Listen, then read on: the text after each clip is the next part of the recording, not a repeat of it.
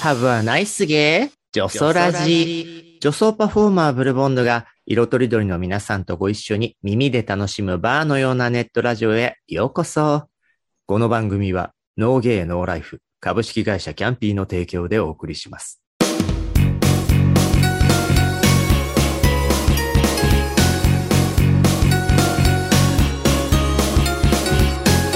ゲイラジ。月の第2週はゲイラジ。ゲイ業界、ゲイカルチャー、おねえあるあるなど、ゲイの世界のトピックを中心にお送りします。パートナーは20年来のゲイ雑誌編集者仲間でもあるライターのサムソン高橋さん。よろしくお願いします。はーい。そして、レギュラーゲストの映画ライター、吉弘正道さん。おはようございます。おはようございます。そして、今週のゲストは、村上博さんです。どうもー、ハッピーゲイライフバリバリゲイのヒロです。悪いね。なんか、あ申し子が来たよ、申し子が。ま、前のめった感じだけど、なんか、無理してる？ヒロくんい。やいや、なんか最近ずっとこれになっちゃってて、なぜか。そうなんだ。なんかに出るときは、言ってんだわかんないけど、バリバリゲイとかって言い始めちゃって。バリバリゲイなのね。バリバリなやつねヒロくんと私は昔から呼んでるんですけども、村上博士くんのはいプロフィールをさらっと言いますと、えー気になる最新ニュースや LGBT カルチャーを発信するライフスタイルマガジンニュー東京の編集長、そして一世を風靡した国内ナンバーワンゲイ雑誌の休刊までの最後の編集長、バディ編集長でもいらっしゃいました。お疲れ様です。うーん。うん。バディってね、ゲイ雑誌、私も古巣のクソババアとしていたんですけど、実は、吉弘正道さんもね、どれぐらい在籍してた、私、足掛け1年ちょっとぐらいでしたねそっ。かそっ意外とか。短い。そうだね。ん短い短い。でも鮮烈な印象を残されて。いや、それ多分一緒に入った人が影響大きいんじゃないですかね。そっと、バディマツコ編集、マツコさんね。そうだよね。あ、同期なの？あ、もう完全に同期です。うわーすごい。ハはいロープロジェクト第何期みたいなので言ったら、じゃあ、どっちが中澤？すごいでも同期だよね。そこは豊作っちゃ豊作よね。あ、どうなんですかね。両方ともなんか、クソみたいな中年送ってると思うんですけど、僕らのハッピーゲイライフって歌ってるゲイ雑誌をやってたのにさ、ハッピーゲイライフはとう、とうの昔に捨てちゃってますからね。でも今、あの、ヒロ君が未だにその標語を自己紹介でおっしゃってたから意、外と古かったわね。ねえ、ね、申し子ですね。なんか、宗教から逃れられない人みたいになっちゃって あ、カルトだったんですね、私たち。神様が作った宗教って根深いね。ね。て。あの時のキャッチコピーはもう、ヒロ君が編集部に入った時はもう、とっくに歌ってたキャッチコピーよね。そうですね。でもねもう、ついてなかったです。このもう、うん表紙に歌ってない時に入ったんだ。そうです。自分が入ってるのは2006年過ぎなので、わその時はもうキャッチコピーがなくなって、あの、ゲイライフマガジン &DVD みたいな。ああ、渋、シンプルでいいね。はいなんか、ハッピーゲイライフが当たり前になったってことなのかな？スタンいや、そうでもないわよ。今でもそう、そんなことないじゃない。あ、そうやね。いやこの文面見たら。アキラ、あんたハッピーゲイライフなの？じゃあ。いや、あの、ゲイに限らずハッピーじゃないね。あら？キャッチコピーで言うと、サムソンさんが長年在籍されてた、不決戦、デブ戦寄りのサムソンは何かあったんですか？なんかあったのかな？なんか男と男の雑誌みたいな感じだったとはそんなうろ覚えぐらいなんだ、あんな長くいて。あれ、男と男の叙情詩はサブじゃなかった？あ、そうね、サブそんな感じだう。ん。あ、そうだった。うんいいわね、ここら本当記憶がもう20年前だから、母音すごい。あんましそんな、ちょっとエッチなミルキーっ子みたいなキャッチコピーはないんだ。えー、なんか、アキナなんであんなキャッチコピーになったんだろうね。え、あの、割と長く、その後、吉弘さんが行かれた G メンはあったっけ？G メン、あ、G メンって確かキャッチコピーなかったと思います。ないのか。表紙に入るようなやつは。ね。ハッピーゲイライフってさ、あれ、いつつけたんだろうね。あ、あれはマー様がつけたんじゃないの？なんかね、編集会議に私たちもいたような、あ、ちごちゃんは当時はいなかったんだけど、吉弘さんの当時の名前のちごらまるちゃんは。私、バディ入った時、ちょうどに、創刊2周年の時だったんですよ。うん。でも、その時には、あの、ハッピーゲイ、うん、ハッピーゲイライフみたいな感じになっちゃってましたよ。へーあの、なんか、ほら、なんか気味の悪いイラスト表紙になって。うわー、怖い。君の悪いラスト表紙なんでって。あ一時期、一あ年ぐらいちょっと独特なのがあった時うね。ん、なんか南国風な。タイっぽいやつですよね。それそれそれそヒれ。ロくんね、過去の全部の特集とかしてるから、遡っていろいろして、知ってるよね。バックナンバー見てましたもんね。あれよ、あの、その後、ちょっとこう、ペーター佐藤さん風の爽やかなパステルタッチうんうんのジョナサンは、私が連れてきたのよ。あ、そうだったなの。やっぱね、あの、お店つながりで知ってて、今もタックスノットってお店に入られてる、あの、柔らかい素敵な方なんだけど、ジョナサンお願いっつって。うん。変わってよかったないやなんか。もうのっけから、ヒロ君紹介した途端に、ババアの昔話。そうそう、ねもう反省しよう。この前、ゴンちゃんを萎縮させてしま本当ったじゃないだよね。あの、ババアが、あの、私たち、歴史があるんだよっていう。そうそうそうそう、薄いプレッシャーをかけてるっていうね。そうなんだよね。そういうの若い子、ゲストですって呼んどいて、ババアの勝手な話で盛り上がる癖がある。悪い癖だよね。いないババアって本ほんと。ゲーマーみたいでいいですね。当感情がこもってなかったね、今ね。そんなババアが若い子をいじめてるような場合、期待いや、完全に気使ってババアを立ててるだけの若い子じゃん、ヒロ君。申し訳ないね。で、後で若い子の友達に会った時に、うんこの間さーって、愚痴るのよ、きっと。ババアどもがねねまあでも、そんな、あの、こんなババアの前では若い子になっちゃうヒロ君、もう今はおいくつになられたの？まあ、36になりました。ええアラフォーの方に入っちゃったじゃはい、ない。もう、もう、あっという間に。あ、36なんだ。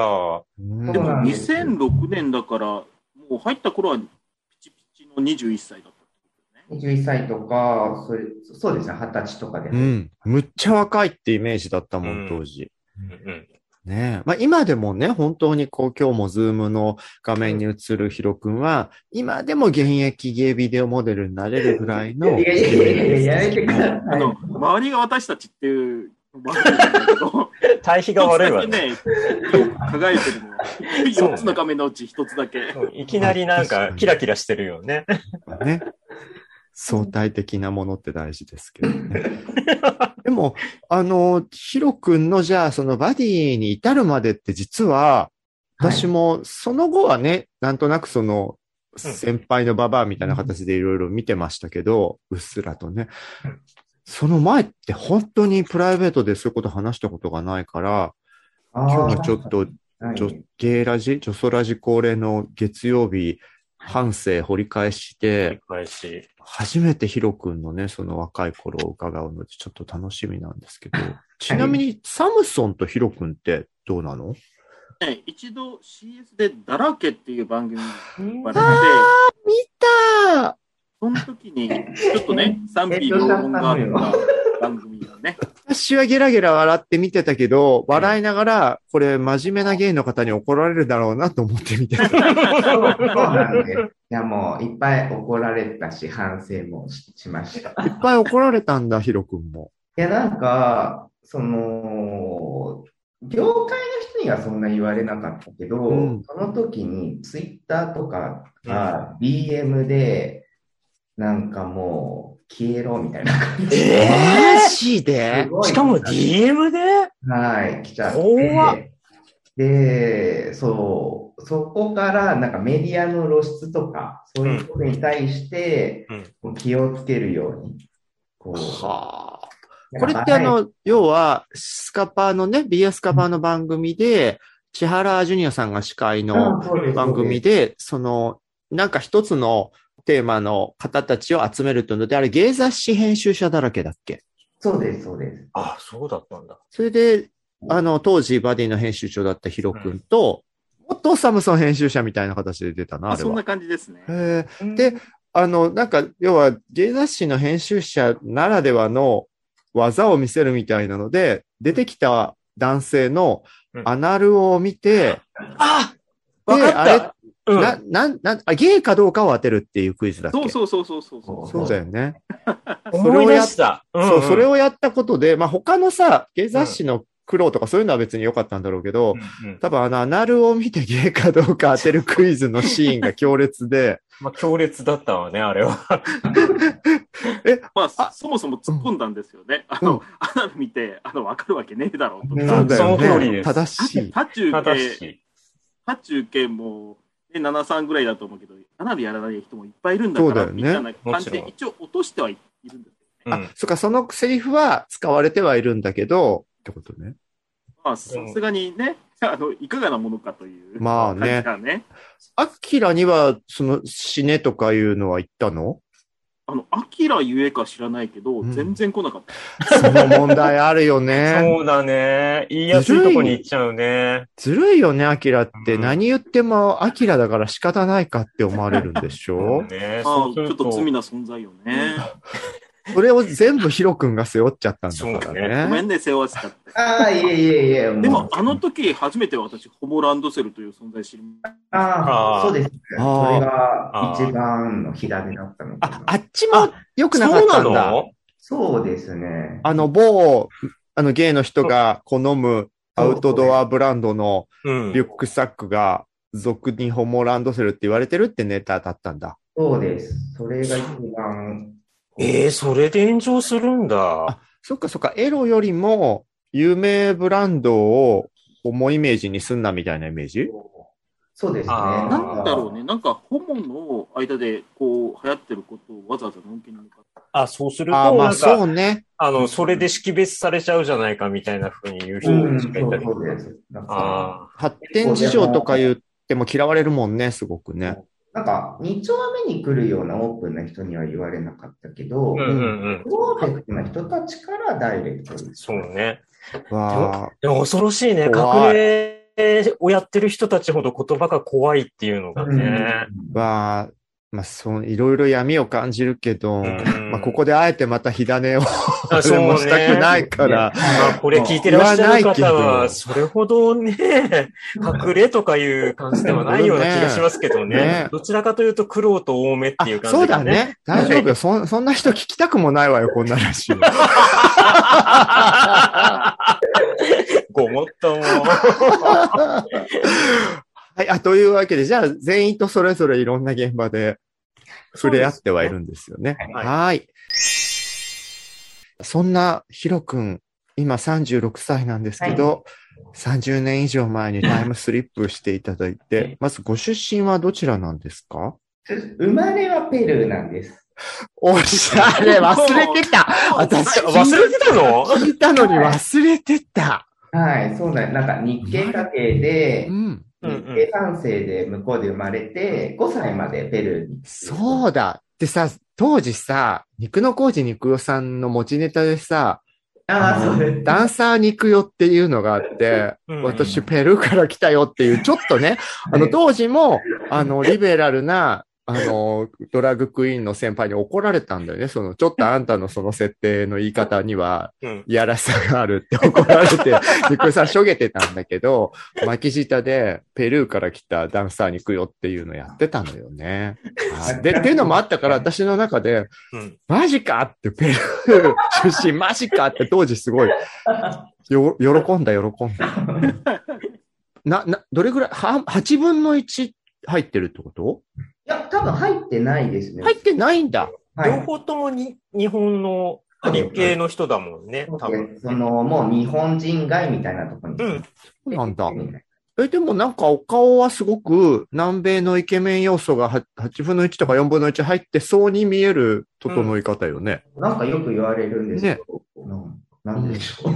あら、よく言われるのね、イケメンって。え、違います、違います。もう、ぽいって言われて、やっぱりうん中条あやみっぽい感じのいい混ざり方な。うん。中条あ長んでないんだけどね。中条静雄に引っ張られちゃった。気仙だから。あ、じゃあペルーご出身で、はい、そうです。あですってことは最初の物心つくまでの感覚っていうのは、ペルー感覚なんだね。あ私もよくわからず言ってるけど。ペルー感覚。いいわゆる日本人の子供が肌で感じるようなものというよりは、ペルーの人たちの感覚で育てられたってことなんじゃない？あ、そうです、そうです、そうです。んうん。どういう感じそれって？え、どういう感じ？陽陽気な感じ。あでもすごいよ、もう親戚とか、親とかも陽気だし、あとそんななんか、なんか子供に対してそんななんか教育みたいなのがなかったかな。うん野放しはい。逆に日本に来てカルチャーギャップってうんいうのはありました、いや、もう、カルチャーギャップっていうか、なんか結構内気だったので、まあ、日本語喋れなかったし、そそうなんだ。はい。なんか、一応日本語が、あの、日本語の授業はあったけど、まあ5歳までだったから、そんなに話せなくて、結構言葉に苦労したし、あと両、両親はスペイン語で話すから、へそういうのがやっぱ恥ずかしかったとか、え何歳の時に日本に来たの？自分が本当に5歳の時に、?5 歳か。はい。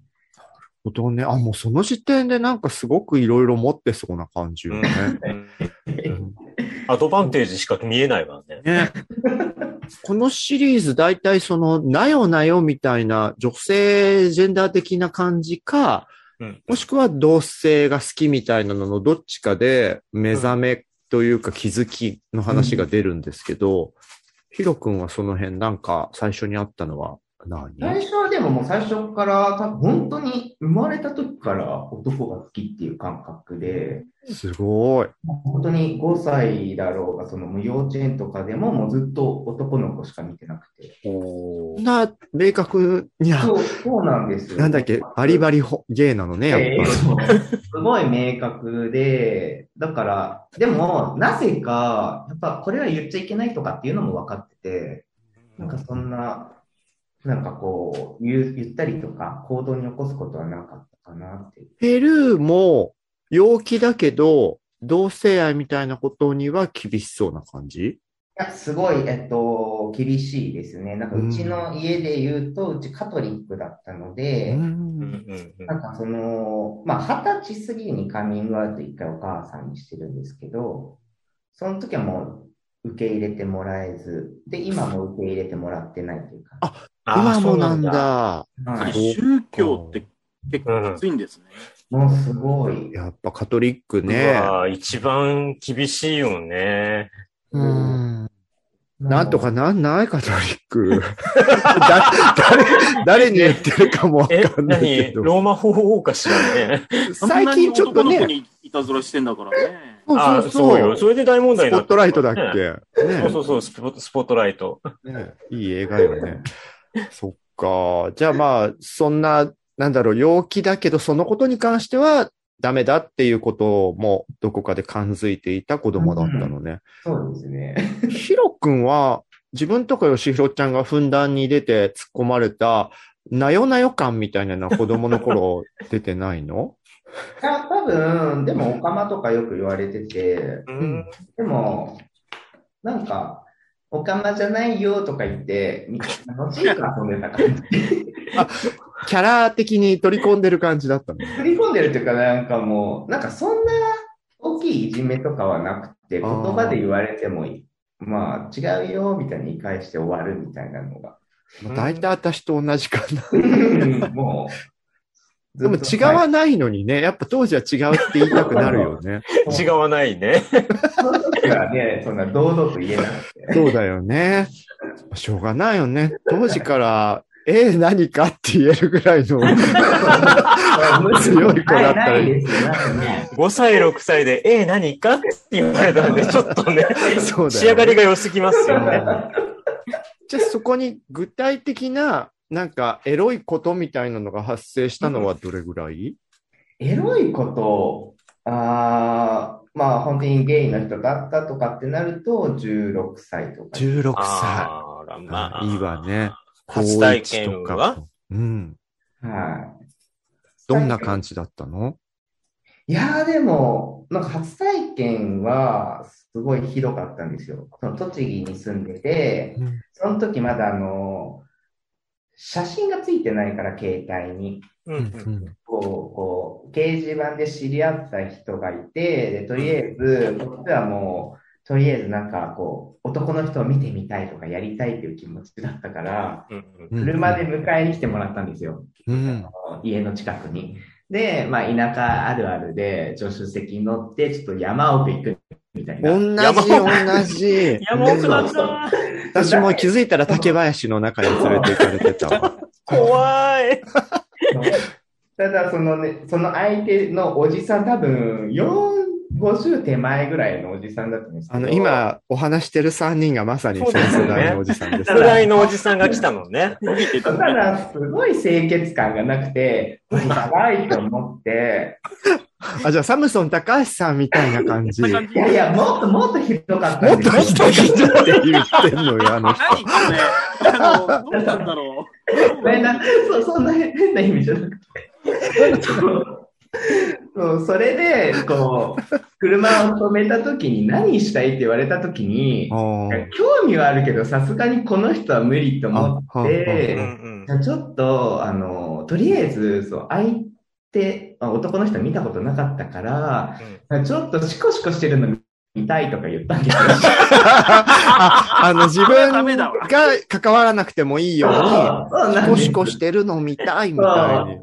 そしたら、おじさんが、まあ、いいよって言ってズボン脱いでう、ん。シコシコし始めたんですけど、うん。そしたら、なんか、なんか、こう、触ってなんかやってるから何してんだろうってうん見たら、なんか、ティッシュがついてて、それをバーって飲んでたんですよ。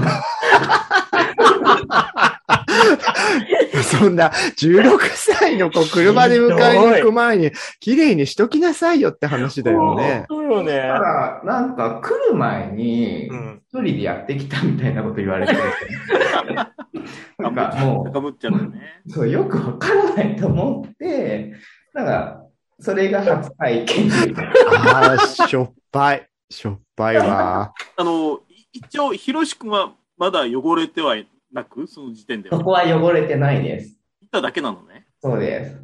で、その後すぐに、こう、あの、リアルしてお付き合いした人がいて、それがたまたま、その、うん。の、埼玉に昔あの、お店があって、うん、あの、ゲイショップの老舗だったとこね。そうで、埼玉新都心の方に一個あって、そこの店長さんだったんですよ。あら、いきなりもう芸雑誌業界への チケットをそこで手にしちゃって。そうだったんですよ。でまさかの販売店の方と最初にできたのね。ね。それで、なんか、まあ、よくお店に呼ばれて、うん。カウンターの中で、こう、働かせられて。恐ろしい。それ、いいの？有名？ショップの地今、方、地方店舗でそんなことをさせられてたはいって。。今ないので、まあね、ないけどね。ただ、お客さんが来てるのに、まあ、よくある、あの、AV のシチュエーションみたいなことを言われて、それで店長が興奮するっていう。え、ちょっと待すって。るんだ。本当あんた、まあまあ、ヒロ君がそれでね、喜んでんだったらいいですけど。喜んだんだったらいいんですけど、喜んで安安すぎないうん、いや、安い。でも、なんだろう、いいかな、みたいな。いいんだちょっ。と高く売れたよ、きっと。ねうわぁ、店長悪いね、これね、ほんと悪いね。すり込みが悪いね、ちょっとねね。おじさんや店長にとっちゃ、16、17のこんな可愛い子がね。いやー、美味しかっただろうね。だろうね。まあ、恐ろしい。恐ろしいよ。で、ちょっと続きがあって、うんまあ、いろいろあって、その方と別れた後に、うん。まあ、あの、掲示板で知り合ってお付き合いした人がいたんですけど、今度その人は、ルミエールさんの元バイト先だった。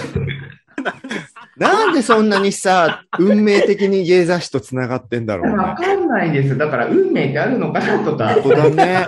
だって、それか当時の雑誌界隈が、ものすごいやばい人たちばっかそうで、ありとあらゆるところにやりやりだったとかねどっちかよね。どっちかしかないですね。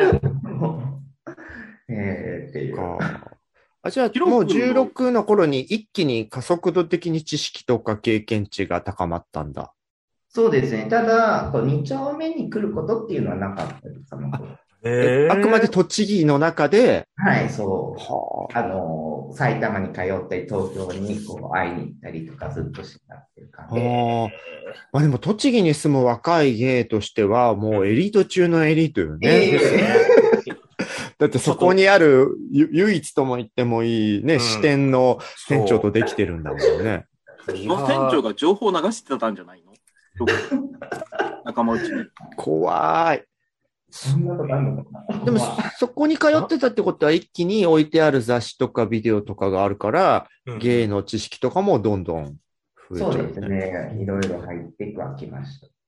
うん。で、そ、そのまま高校を卒業する感じ？そうです。卒業して、もう、その時から夢はバディで働きたいっていう。え夢がバディで働きたいこと。バディって話そうなんです。やっぱり、あの、そういうね、あの、お付き合いとかはしてたけど、ね、そのゲイ情報自体はやっぱり雑誌文化、雑誌時代だったから、うんうんこう自転車で30分の本屋さん行って、こうゲイ雑誌あるのを見て、うんまあ、それで、こう、いろんな、なんか、その時結構、まあ、G メン、バディ、バラ族、サブとか。あじゃあ全部で揃ってる時だはい、あと虹とかいろいろあって、うんそれで全部、その、半年間ぐらいかな、ずっと買えなかったから、恥ずかしくて。うん恥ずかしくて買えなかったんだ。だはい、万引きしてたんですよ、それで。出た。まあでもね、芸雑誌あるあるみたいだよね。恥ずかしくて買えないから万引きしちゃうって。うんなん。なんか、あの、申し訳ないけど、そう、ずっとしてて。まあ、それでね、やっぱりその、ゲイ雑誌の、やっぱり、こう、記事とか、うん。それで、なんか、ゲイライフの楽しさを知って、なんか、いいなって、こういうとこで働きたいと思って、ただ、編集者志望ではなくて、デザイナー志望として、こう、携わりたかったんですよ。で、応募したの？いや、それで最初に、その、高校卒業と同時にデザイン専門学校東京に出てきて、あちゃんとデザインの力をつけようってとこはい。ろから入ったんもともとやっぱだ。デザイナーとしてはやっていきたかったので、で、その、その、東京出てきた時お金がなくて、こう、新聞配達をしながら、えあのバディの、あの、モデルに応募して受かったっていうか、ほう。そっか、まずはお金のこともあったから、クそうなんですリエイターの方じゃなくて、まあお金ももらえるモデルの方で応募したんだ。そう、まあそこもちょっと結構いやらしくて、その、結構、まああの、いきなりもしね、そのバディに入社した時に、どんな会社なのかわからないから、なんか知りたかったんですよ。それで様子見ね。そう。どんな人たちが作ってるんだろうみたいな。でもさ、編集者とか デザイナーになるために、まず潜入をエロモデルでってなかなか潜入の時点でリスク大きいよね、むしまあ、ろね。まあ、むむしろそれで採用されるっていうのもなかなかハードル高い話ですよ。そうね。なかなか自分に自信あったのね。ねえ。ええなんかその、本当に、でも、きっかけがもともとあって、バディのモデルを応募する前に、うん。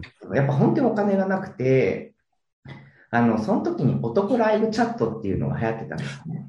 あったねはいお。金がもらえるやつだっけ、うんそうです。あのーそこで、あの、こうやって、ズームみたいにチャットしながら、例えば、ぬ脱ぐから、いくらちょうだいみたいな。うん、う。うんんうんでも今もね、近いようなシステムあるもんねうん。。そうね。うん。そうですね。で、それをずっとやってた時に、結構それで稼いでたんですね。うん。そしたら、そこの、あのー社長さんが、あの、まず、その男ライブチャットのメインモデルをやってくれないかっていうおうお誘いいただいて、そこが一番最初に出たんですね。じゃあ写真で看板キャラみたいに出たのが最初の芸業界でのお仕事だったんだ。そう。それで、なんか、あ、モデルできるのかなと思って、バディにその後応募して、採用されて、みたいな感じガチ。にちょっとでもなんかすごい表街道を歩いてらっしゃいますね。表街道かな、これ。もう私もちょっとそれを表街道っていうのどうなんだろうっえ、て。だってほら、なんか、私とかサムソン高橋とかね、ほら、引火植物みたいな感じじゃない？なんか今聞いた話もそこそこいいんかよ。そうよねでもさ、スカウトされてるんだよ。まあまあ、スカウトされるっていうところにおいてはね。うんでも、まあ、あでもさ、私は逆にほら、バディ編集部で当時さ、こう、小生意気に作ってる側だったじゃない？そうすると、なんかその、ふん、今月のグラビアはこんな感じでこういう子が出てんのね、みたいなので、初めて、ヒロ君がうん。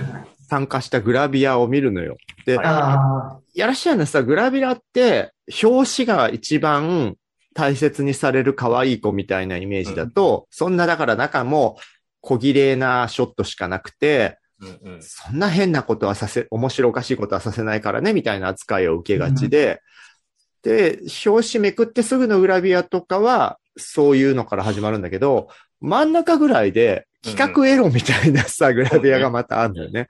ちょっと面白系が。そうそう、そっちの、あの、ゲイプロレスみたいなので、あそっちだったの？こういきなりプロレスをしてる体でエロいことをさせられちゃうみたいなバラエティエロの方だったのよ。で、それはだから割と不本意だったってこと？担当が島乳さんと、はいはい。その後、秋葉ナイト私と一緒に立ち上げたね。うん。はい、だったんですね。その時になんか電話で連絡が来て、うんでたまたま自分がディズニーランドに行ってた日で、聞こえなかったんですよ、電話がよく。で、ただ、こういう、こういうモデルの仕事だけどやるみたいに言われて、ただモデルをやりたかったからやりますって言って、わけもわからず、デディズニーランドで電話を受けて。はい。で、現場行ったら、なんか、えっと、エロ撮影だよって言われて、で、で、なんかセックスしなきゃいけないって言われた時に、もうスタッフもいるし、他のモデルさんもいる時に、断れなくて、あの、自分抜けたら撮影できないから、偉い。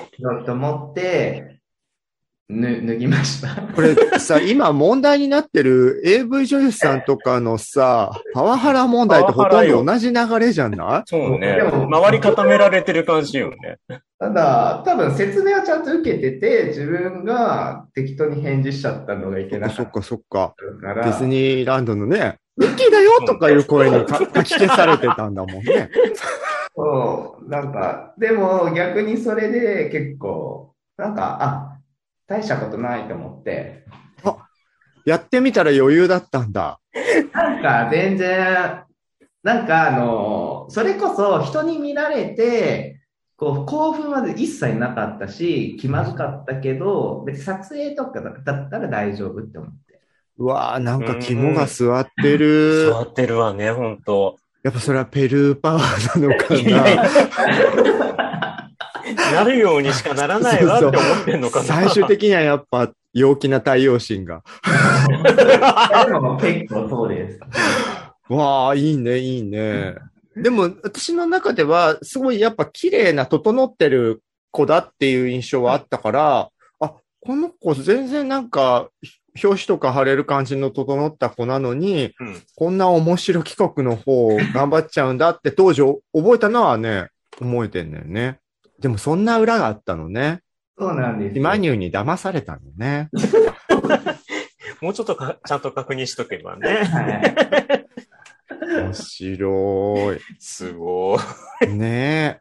で、最初はだから、まあ、いわゆるエロモデル寄りのイメージでバディと関わってた人が、はい。次に今度はスタッフになったのは、じゃあ改めて面接をしたみたいな感じなの、そうです。あの、専門卒業するときに就活しなきゃいけなくて、もうテラ出版一本で面接に行って、うんか。すごい一本だねはい。その時にちょうど、あの、まあ、ひさんが、こう、あの、名物編集長の。はい。そうそれを自分の時は7回面接してようやく入社して。7回？7回面接って、7そ回んな7頑張るとこなんか7回って言っても、最初の多分3回、4回ぐらいは行って、2時間待たされうんて、うんあえて返されるっていう。え、返されちゃうんだ。そうで、まず社長も来てなくて、ようやく来たかと思ったら、うん。なんかもう帰るとか言って、ごめんね、帰ってって言われて。で最初ね。うん。なんかさ、自分、それをさ、経験しないで横から入っちゃった人なんだけど、うん。割とその後、ね、旗から見てて、うん。あれは、それをすることでなんか試してんのかな？試してると思うよ。そういうことか。うん。次来なかったらもういいわ。忍耐力がある子かどうかみたいな。だって、忍耐力ないと務まらないじゃない？あの編集部。ああ、ですすごいね。そんな、ね7回そんな目にあっても、ちゃんともう一回行こうってなったんだね。そうですね。なんか、な、なんでだろうね。そう、まあいいやと思って。まあまあやっぱ魔力が当時あったのかもしれないね。そ7回目にして、う合格？そうですね。その、その時の、まあ、編集長っていうか、あの、さんはい。あの、に、すごい、次々と具体的な名前が出るんだけものすごいど。固有名詞ばっかり出てきましたあね。えっと、あれ、あれじゃない？やっぱ編集後期の名前の方がいいそうだよね。あの、健太郎さん編集健太郎さんね。健太郎さんに、こう、あの、いまあ、呼ばれて、なんか、モデルだけど、こう、これから社員になるっていうのは前例がないから、うんうんまあ、調子に乗らないでね、みたい調子に乗らない。怖い怖いなぁ念の押し方がすごい強め。な。でも、なんか、ほんで、その時にちょうどあの、ナイスバディグランプリっていうのをバディでやってたんですよ。やってたやってた。うん1年、あの、表紙飾った子の中で人気トップ3までが翌年モデル活動する。で、自分はそのモデル出た時に、こう、ナイスバーディーグランプリの3位に選ばれた、うん選ばれて1年間活動しなきゃいけない時にスタッフとして入社したんですよ。うん。ああ、なるほどじゃ。あ被っちゃったんだねそ。う、なんか被ったので、なんかそういう、まあ、だから多分そういうこと言う、あの、ね、言ってくださった。でも怖いよね。なんか本当女郎屋みたいよね。なんか。なんか、今のところ、うん。試練しか感じない。次からそんな次に。3回も4回も返されたりとか。なねえ7回面接受けた上で世間が出てきたみたいな話じゃないうん、なんか、これでさ、Google とかに入れるならいいけどさ、バディよ。バディでそんな思いすんだって思ねって。え、辛いわね。最終的にその後が編集長になったんだから、なんか、ね。まあまあ、そうよね。うんなんかすごいドラマを感じるけど。へ忍耐 力が花を咲かせた社員としては、もう幅広くいろんなことをしたんだっけ？いや、なんか結局デザインに行けなくて、うん。営業部に。あ、まず営業だったんだ。はい。で、基本もう、なんか、デザインが空いたらデザインに行く行けるよって言われたのに、結局、下積み5年間、5年間営業部で、えー広告とか、なんかつ、辛いことしかないじゃん。本当？はいうん。私より10年ぐらい後の話なのに、なんか昭和初期の職業事情を聞いてるような。下積み長すぎじゃん。はい。で、で、なんか一回それで、えな、なんだっけな、ずっと営業やってた時に、あの、片手間で、こう、編集部スタッフのお手伝い、こう、人数がいなかったから、撮影補助とか付き合うぐらいだったんですよ。うんそう、それでその後に、あの、まあ、このまんま自分は、こう、まあ、デザイン部に行けないんだって気づいたときに、あ、もう、ここにいても仕方ないなと思って、オーストラリアに留学しようと思って辞めたんですよ。ううんん。行こうと思ったときに、なんか、あの編編集部としてちょっと戻ってみたいなうん言われたんですよ。そっかそっか。も要は、ヒロ君が本来のこう願いとは違うところで買い殺されちゃって辞めたってことを知ってるから、うんうん。そこをちゃんと希望のポストにつけるから戻ってきてって声がかかったんだ。ただ、この時に声がかかったのは、もう編集長として戻ってきてっていう。あ、結局デザインには行けなかっこう、編集長として戻ってこないかみたいな話をもらって、ね、でもさ、そこでさ、営業しかしてなかった子に、編集長として戻ってこないかって言うってことは、た。うん。なんかもともとその器をどっかで見せてたってこと？そうなんかその、一応営営業しかしてなかったんですけど、なぜか辞めるちょっと前とかにうん。は、こう本当に人がいなくて、うん。なんか記事書いてみたいな、作ってみたいな言われるようになって、だから営業しながら、なんか編集でページを持つっていうことはあったんですよ。その時に、自分が今までこうバディでこうデザインしたいけど、ただ記事も読んでたから、うん。今のバディにはこういうコンテンツが足りないと思って、なんかやった特集が多分評価されて、ああ、なるほどね。それを作った時は自分いた？いや、いないです。そっか。本当に主要メンバーとかバディを支えてたメンバーが全員いなくなっちゃったと。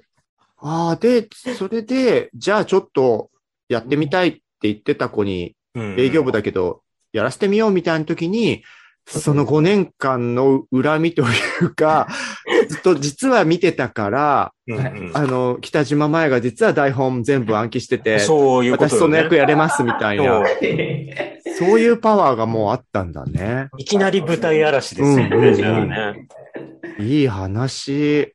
いや、まあ、才能があったってことよねやっぱり。うん。で、編集長として呼ばれるっていう、いきなりの飛び級みたいなパワーを。飛び級ゲスト入りよ。ねえ。すごい。面白い。まあでも、かなり苦労されましたね。そうですねね。でも、結局やっぱ編集長になってから一番大変だったなって、結局。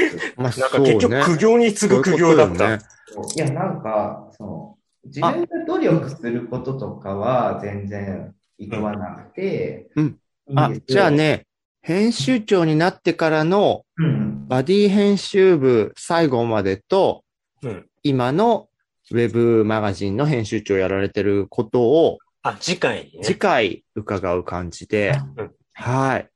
もうでも、編集長になるまでもものすごかった。ドラマチックだね。うん。そうそう、ですね。だから結構、なんか、人前でな初めて泣いたのをバリーいた時だったし、なんかえそれは営業の時とかに？あの、これ、なんか、北海道のパレードでう、んうんうんうん。営業部なのに行かされて、うんうんその時モデルもしながらだったんで、フロートに乗ったんですよ。あうんうんちょっとなんかセクシーな格好でフロートに乗ったんだ。そう、そして、その当時の編集長に、こう、モデルだからちゃんと盛り上げてって出発したら、途中で、あの、社長が来て、あんたスタッフだから降りなさいって大声で。ああ、なんか、ひさんあるあるだわ。で、でもどうすればいいかわからないっていう、あのそうだよね車は動いてて、で、結構、しょんぼりしてたんですよ。それで、そのまま夜は取材とか手伝って、でよ夜に、その、地元の子たちを集めて、座談会みたいなのも企画があったんですよ。で、その時に、その時あの、マツコさんが来てて、うんゲストで、で、マツコさんが、の人生相談するよみたいな。そのコーナーの時に、誰かお悩み言ってくださいって、マツコさんが答えますってなって、で、その時に誰もいなくて、じゃあ、ヒロ君の人生相談に切り替わって、え？って、撮影してたのにいきなりそっちに回された時に、なんかその時に、まあ、生い立ち、さっきみたいな感じで、うんメール出身みたいなことを言われ言ったりとかした時に結構いじられてう、ん。結構コンプレックスだったんですよ、その、ペルー出身で。え結構やっぱり、こうちっちゃい時とか、そういういあの言葉が話せないとか、あと両親の悪口とかやっぱ言われたりとえか、そういう思い出が蘇って、もうみんなの前に泣いてしまって。ちょっと待って、マツコが、あら、ペルーみたいに言ってる前で、ヒロ君は泣いちゃうみたいな。いや、なんかもう、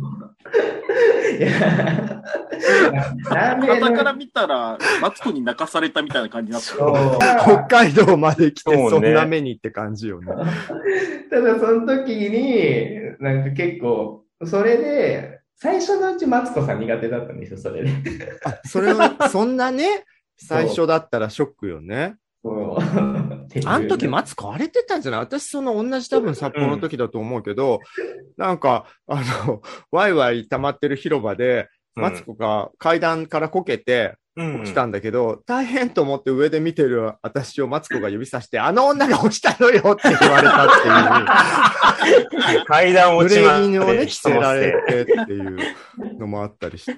あの時だよね、多分ね。うん。そういった時に、こいや、荒れてるわ。そっか、本当大変だったんだね。ねまでも、はいね、その編集長としてね、あの、呼ばれてからの華々しい活躍を次回伺うので、よろしくお願いいたします。はい。そして今日もあんまし、サムソンさんは興味がなかったのか、あんまり入ってこなかったもんね。本当よね。いや、だって、あの、バディの話だからさ、ブルボンヌさんと吉弘さんの方が喋れるからさ、いやいやいやいや。本当に普通にリスナーになっちゃったわよ。あで、はいこの間も同じようなこと言ってた。ああ、入って。今、ブルさん怒ってますあ。いから、やいや、ね。全然そんなことないです。そんなことないです。ああの、きっとね、フレッシュトピッコへのね、コメントがもう、すごいいいコメンテーターしてくれる気があって。題では旬のニュースや話題をゲストの方と一緒に語るこちらのコーナーに入ります。フレッシュトピック。コスモポリタンからのニュースです。史上初、芸を公表する男性がプレイボーイ誌の表紙に。フィリピン出身でハワイ在住の人気インフルエンサー、ブレットマン・ロック23歳がデジタル版プレイボーイ誌の表紙に登場。ゲイを公表する男性として初めて同誌の表紙を飾ったことはもちろん、美しすぎる写真の数々が話題に、象徴的なバニースーツ姿に身を包み、完璧なポージングで同誌のカバーを飾ったブレットマンさんでした。ということでね。これ写真見ました？見ました。あなんか、郷ひろみみたいな顔してあ、そうそそううそう、あ濃いめのね、イケメンさんよね。うんなんかインスタのフォロワー数が1700万人超えなんだって。ちっちゃい国ぐらいあるわね。すごいよね。びっくりしちゃった。そんなフォロワーっているもんなの？ねに作れるよね。ねえ。まあ、でも、単純にさ、あの、うん気になったのは、プレイボーイの愛読者さんはこういうの嬉しいのかなみたいいや、嬉しくはないじゃない。な。やっぱ今月、今月号なんだみたいには思うのかな。まあでもほら、ね、バディもあったと思いますけれども、サムソンは、あ、サムソンはないか。あったと思いますけど、表紙も当たり外れあるじゃないですか、月によって。そういうレベルの当たり外れじゃないよ、今回。バディ一時期、ドラァグクイーンとゴーゴーボーイみたいな組み合わせをやった時があって、そうね私もね、イケメンの方と、まあ相当修正もしていただいて素敵な表紙やったんですけど、その期間はうん一定数のうん。嫌だっていうのが必ず来てたみたい。うん本当女装、ヘイ、え、女装フォビア？そうそう、やっぱ、うん。おおちんちんが見たい人たちにとっては、ね女要素いらねえっていうね。すごいよねね。アキラさんどうですか？え、なになにあの、アキラさんこのニュースどうですか？ねえ。郷ひろみ似てんなっていう、しか、ちょっと頭の中にお前何回言ったよ、同じこと。でもこれ、バディで言ったら、あの、ね、女装の人が表紙の、女装だけが表紙の、うん。ね、バディみたいなもん男性モデルなしでね。でもさ、バディだったら、その、女装だったら、ゲイのドラッグクイーンとかみたく、実際にはゲイカルチャーと直のつながりがある人だぐらいの理屈はつくけど、うんゴリゴリのノン系の方で女の人のおっぱいとかが見たい人からすると、うん。いわゆるね、女装してるわけでもない、ちょっとフェミニンなあしらいのうん。男性が普通に男性の胸を見せてる写真だから、うん。一番いらないんじゃないかなとってことになるよね。うん。すごい挑戦。かこのニュースってコスモポリタン。うん。だから最初コスモポリタンに載ったんだと思って、へーとか思ったんだけど、その後、よく読んで、え、プレイボーイに載ったの？そう、アメリカのプレイボーイの表紙だからね。ちょっとね、あのー多様性といっても、これは求められている多様性なのかちょっとうん。多分、だからもうプレイボーイさんからしたら1700万人フォロワーがいるから、うん。その後だけ、そう、話題と、うん。このブレッドマンちゃんのファンの女子とかが買ってくれれば、意外と部数いくかもぐらいの読みだったかもしれないよね。だって、アメリカのプレイボーイってもうエロ雑誌としては機能してないあーですよ。あの、だえっ、と、女性を性の道具として扱うことを許さないみたいな。うん。で、まあ、ついでに言うと、ヒュー・ヘフナーが亡くなっちゃったんで、うんうん。かその推進力みたいなものをそうそう、失ったなく状態になったから、あの、エロの要素がだいぶ薄まってるんですよ。昔みたいなどういう感じでは、ないどういう立ち位置なんですかね？なんかね、えっ、と、ちょっと下品なローリングストーン。みんな。あ本当に日本の週刊プレイボーイと似たような感じになってる。ああ、でもシュ、日本のシュープレの方がエロいですよ。日本のシュープレはね、もううん5、6年前に佐藤かよちゃんがグラビアやってんだよね。さすがに表紙ではなかったんだけど、まあまあ、でもかよちゃんは完全に女子に見える人だから、確かに。まあ女子だから、うんあの、エロかったし良かったんだけど、今回の写真、意外なほど男性性出してる感じだったよそうなんだよね。棒読みだったからね。そう、ね大広みが女装してますぐらいの。この辺のね、なんか、そうね、のんけ男って一番難しい気がして。まあ、今まで楽してたからいいんじゃないのんけさんは。ああ。あの、何も苦しむことがなく、え、じゃあたまにはいきなり好きな雑誌にうん。男出して、脅かしてやれ、みたいな。あなんかそれ私が女装で男捕まえた時みたいな話じゃない？ちょっと。まびっくりさせるみたいな、そうそうこうそ思い込みの男性性の揺るがしみたいな。う。セクシャリティの揺らぎ。ヒロ君は現役編集者としてどういうあ、こういうチャレンジを、はい。あ、どう思うかってことですか？うん。どう、でも、それこそ、ほら、やっぱり、もう、女性のグラビアみたいなのが今なくなってるプレイボーイだから、うん。同じように、もう、ん普通のニュースメディアとしての一環で、今の時代に合わせてるだけなのかなって。うんうんうんあそういうことなんだね。なんか、まあ自分たちがじゃあ逆に情報が止まってるから、えープレイボーイの表紙に男子、みたうん。うんいにうんうん。思っちゃうけど、でこれをほら日本のイメージで勝手に想像すると、ヤンジャンの表紙にサセコとか、ああ、それぐらいのインパクトですね。ひどいね。はい。いややってほしい。まあそんなことしなくてもヤンジャン売れてるでしょうけど。ちょっと待って、ヤンジャンの表紙に佐世子さん？うん。なんか、なんかそれで、間違った癖とかついちゃって、いい男子育たないかなみたいちょっとこの世の終わり感が出てるね。な。ねはい。そうだよね。メディアの形もね、時代によって変わっていくということで、はいでは次回はね、最近の新しいスタイルのメディアを手掛けているヒロ君に、今やっていることなんかも伺いたいと思います。ジョソラジはキャストの皆さんが自宅からリモート会議システムで集まって収録をする手弁当なネットラジオ番組です。ノイズなどの音声トラブル、家族や猫の声、恥ずかしい音などの混入はご容赦ください。生放送企画などの最新情報、お便りの送り先は、ツイッターのジョソラジアカウントをチェックしてくださいね。ポッドキャスト、スタンド FM、YouTube など、お好きなメディアから、いつもあなたの耳元に。それでは次回もお楽しみに。ありがとうございました。ありがとうございます。またねー。ジョソラジ、ジョソラジ、ジョソラジ。